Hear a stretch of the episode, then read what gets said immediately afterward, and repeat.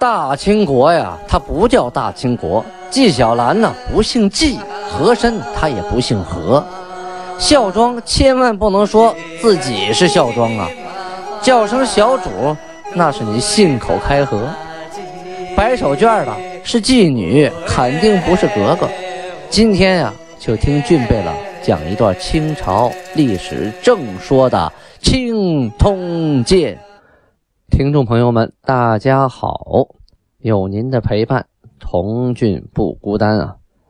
继续播讲《清通鉴》啊。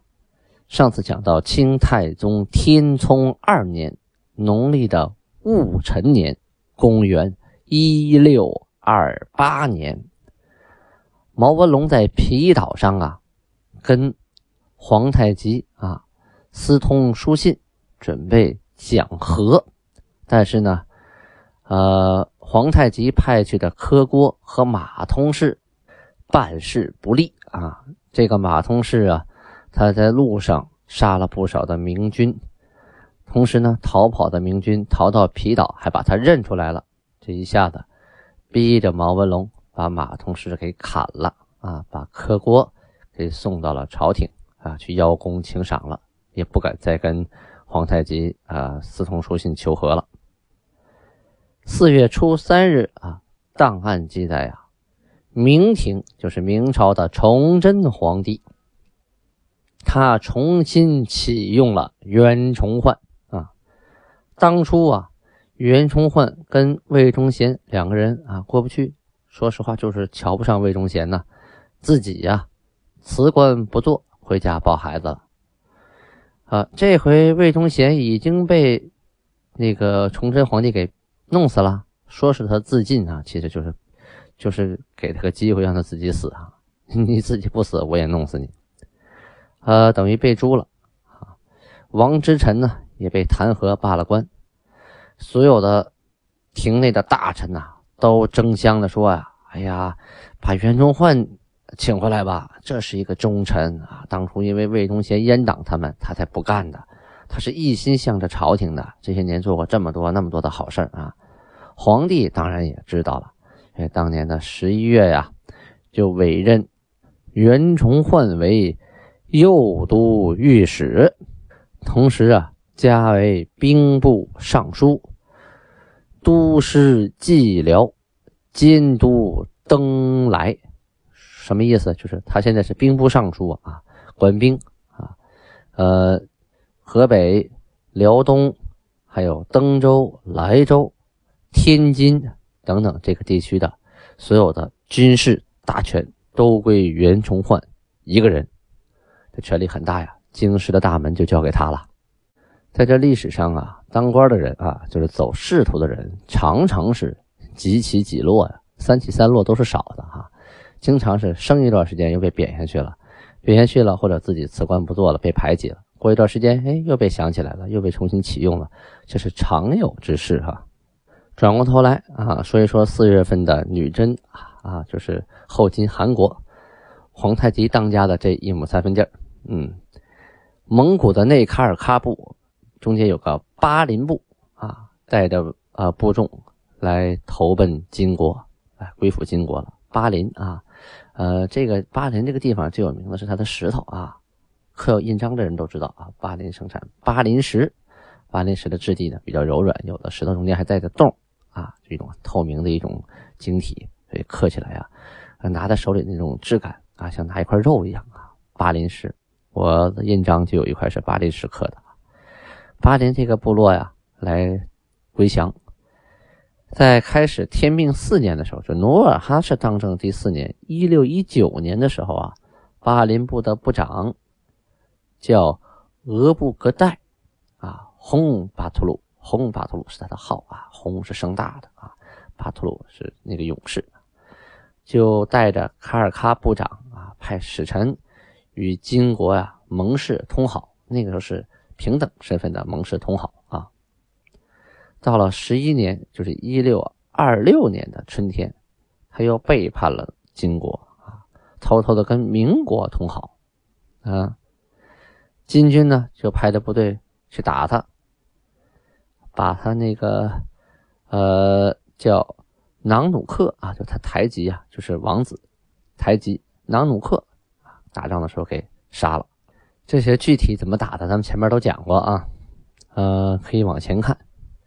后来呢，当年的冬天就征讨扎鲁特部，中间就分兵一部啊，到了巴林境内，以张兵势，就咱们讲的放大火啊，人少冲人多，对方吓得够呛，他吓跑了。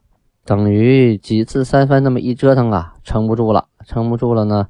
同时那个。林丹汗就察哈尔离他最近的察哈尔林丹汗也经常的去欺负他啊，没事就打一家伙，抢一抢一家伙，怎么办呢？举步啊，全家投奔了科尔沁，科尔沁就奔通辽方向了啊，奔那边。可是你到了科尔沁呢，还是后娘养的，天天被科尔沁欺负，哎呦，日子过不下去了，怎么办呢？他那背了叫瑟特尔。还有台吉叫塞棱，还有满珠西里、阿玉西等等这些人坐在一起商量商量，老这么的也不是事儿啊。听说去去金国那些人过日子过得都不错，干脆吧，啊，找皇太极去吧，于是就带着整个下边的部众来归附金国。自然啊，皇太极怎么带他，咱就不用细说了。反正来归附的都是管吃管住分房的分地啊，什么缺什么给你什么啊，只要你来好好过日子就行。转眼间呢，春去夏来啊，快进入夏天了。这个夏天呢，是女真人最不善于打仗的这个季节啊。你说冰天雪地啊，他们倒没问题，到了夏天穿那个铠甲可就热了啊。皇太极啊，突然听到有人向他报告，说什么呢？说明朝那边啊，不要锦州了，把兵啊退到广宁了。咦，这是个消息啊！不要锦州了，他们锦州旁边可不少地呀，啊，都种好了的。兵撤了，那老百姓没撤，那地粮食他没撤走啊。等到秋天收割，这都是好东西啊。哎，他马上下令派遣贝勒阿巴泰、岳托、硕托，还有。几个八旗的额真啊，他们前面就说过了啊，在八旗贝勒之下设了八旗额真，就是八旗的统领，率兵多少呢？三千人啊，就奔这个明朝的锦州地区就开拔了。去之前呢，他先派人啊，带着书信赶到民国，就是告诉那些啊民国的守官，跟他们说呀，我们。准备率各路大军，还有外藩的蒙古兵啊，准备在边界筑城。为什么筑城啊？我们要在那居住，等到秋天收成的时候，我们好收取庄稼啊。我们是大部队啊，要干大事儿。你们小股部队就不要想拦我们了虚张声势一下，一探虚实，其实就三千人过去抢一把啊。到了第十六号啊，就五月十六日。呃，去锦州和嵩山啊，这三千人呐，啊，带回了人口、马、牛、驴，一共八百啊，他一块数的，连人带马带牛带驴啊，一共八百。但是这都是这人都是能种地的，这马牛驴都是壮劳力啊。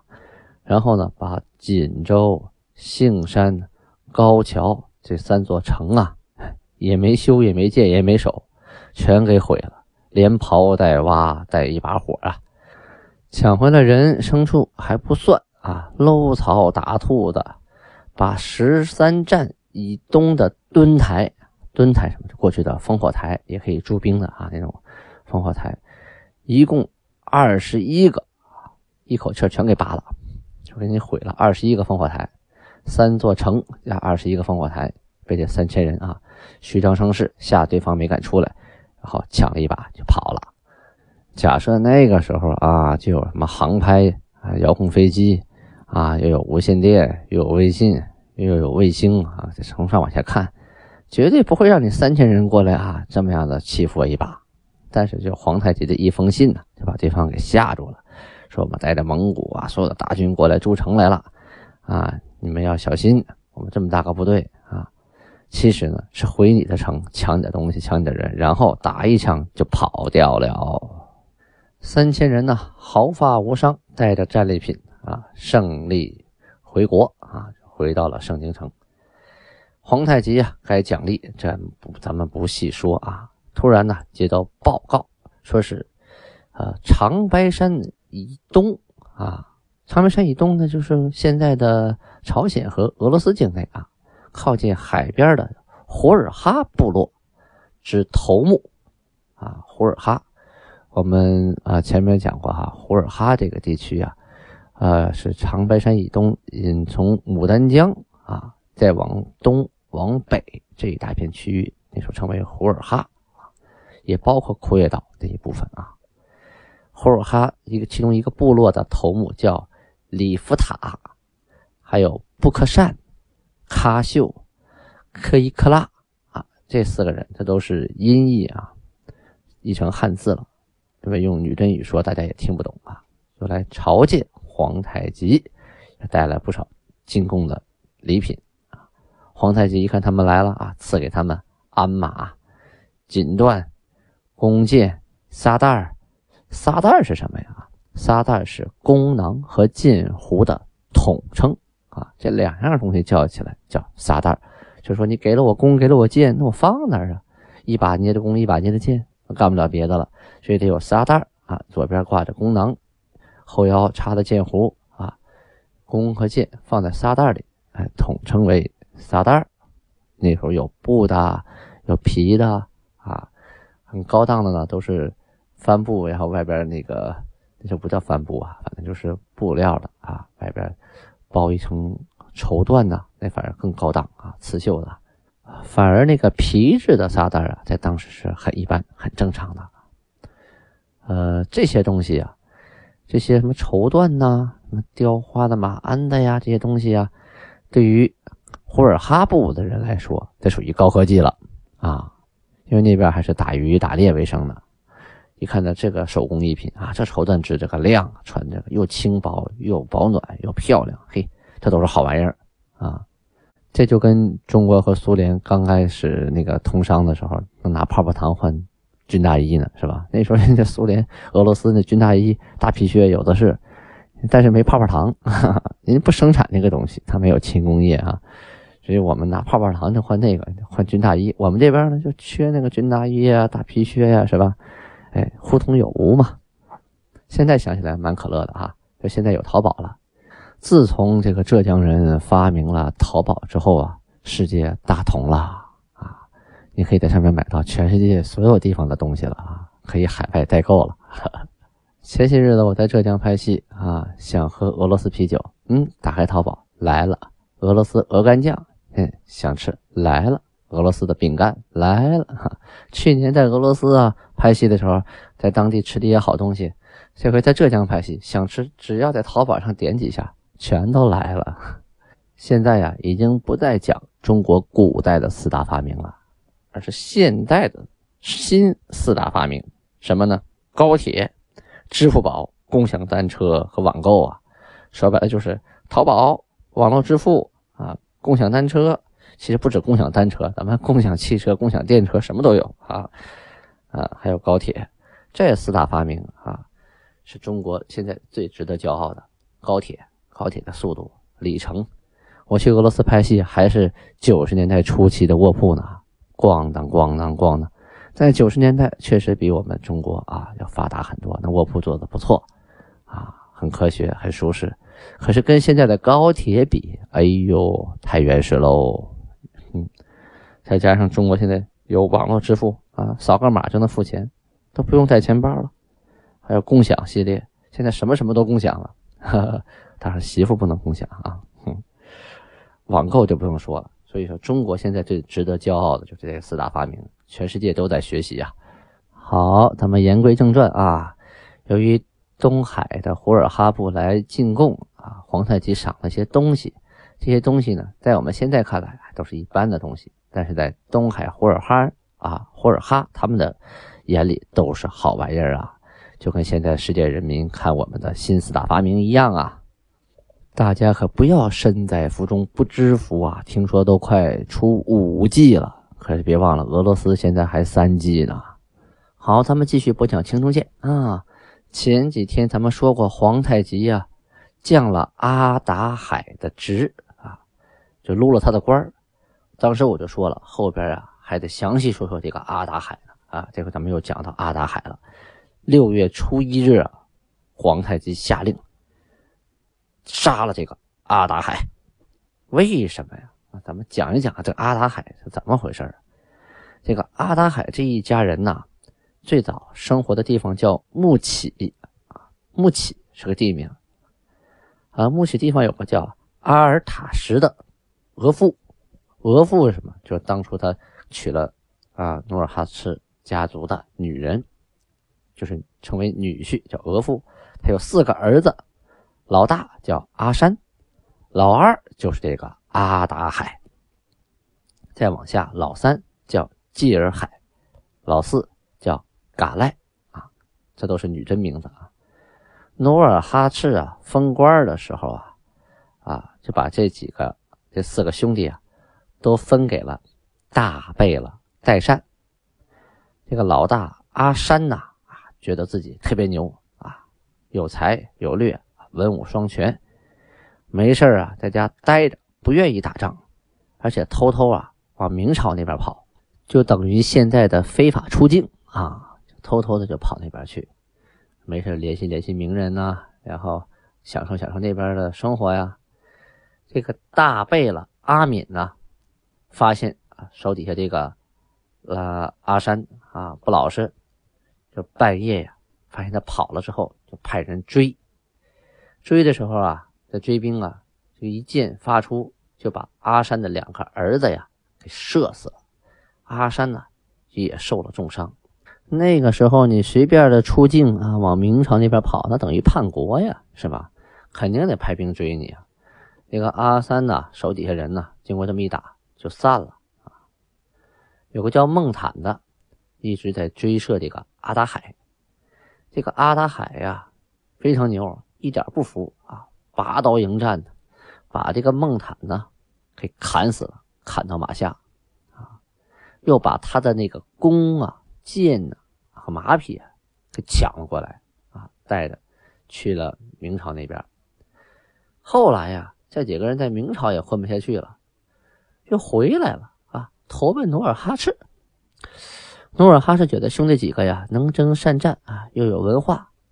努尔哈赤是爱才之人呐啊，虽然当初你们叛逃了，现在你们又叛回来啊，又来投奔我，所以啊也不忍杀之，但是呢也不能让他们。啊，再跟这个代善了，因为当初就跟着代善，啊，他们逃跑了，也被代善跟代善有仇啊，对吧？被代善杀了两个儿子呀，怎么办呢？啊，就让他们呢，在自己的左右，就自己盯着，跟着我打仗吧，啊，将来封什么官，咱们慢慢看，看你们立的功啊，以观后效。后来这兄弟几个打仗还真拼命啊，阿山、阿达海。都当了副将，这官已经不小了啊！到努尔哈赤去世的时候啊，这个阿达海呀，打仗啊手脚不干净，发现这方敌人的头盔很好啊，就给顺回来了，没有上交。那个时候一切缴获要交公啊，统一分配的，自己藏起来了。这种事儿啊，还不能让人知道。可是偏偏呢，被他的从父子阿尔金啊。给告发了，可从父子什么意思啊？就是堂侄啊，就是一个姓啊，就是这个堂侄他的爷爷和自己的父亲呢是亲兄弟，这么个关系啊，叫从父子。阿尔金给他告发了，告发了就被下了大狱啊，被审问，审问呢几下子撑不住，这个阿达海啊就把这个隐匿的头盔给交出来了。交出来，他也啊挺倔啊。审的时候，一手拎着头盔，你们要是吧？我拼命换来的，我就喜欢这个东西。这东西值几个钱呢？这也告发我，咵往地下一扔，当啷啊，就是不服啊啊！你说你好好的把头盔双手捧捧上去啊，承认一下错误，没准判的就不那么狠了。倔啊，要面子，要脸儿，当啷把头盔往地下一扔，上面那些大官还怕你这个啊？判吧，论罪，判刑。呃，一查，判多少？五十鞭子。哎呦，五十鞭的呀，那是真大皮鞭呢。咱们看网上有视频，网上视频是新加坡啊处理犯人用那个鞭刑，露个屁股蛋儿几鞭子下去，皮开肉绽的，哎呀，那肉活活的被打开了花儿，哇，血肉模糊啊，很惨。这五十鞭子打完，这人基本就动不了了，这抬下去。各位听众想一想啊，出生入死去打仗啊，拼了命往前冲，砍了敌将脑袋，得回这么一个头盔。因为这个头盔被打了五十鞭子，这心里的气肯定出不去呀。出不去，你还能怎么办呢？忍着啊，胳膊你拧不过大腿去啊！你是人在矮檐下，你可敢不低头吗？是吧？但是这一肚子气呀。免不了啊，言语和行动上就会受到负能量的影响啊，负能量现在的词儿啊，当你一肚子负能量的时候，你的言行就会受到影响，影响就会越来越大，直到最后惹来杀身之祸。想知道他是如何被砍的脑袋？那咱们明天接着说。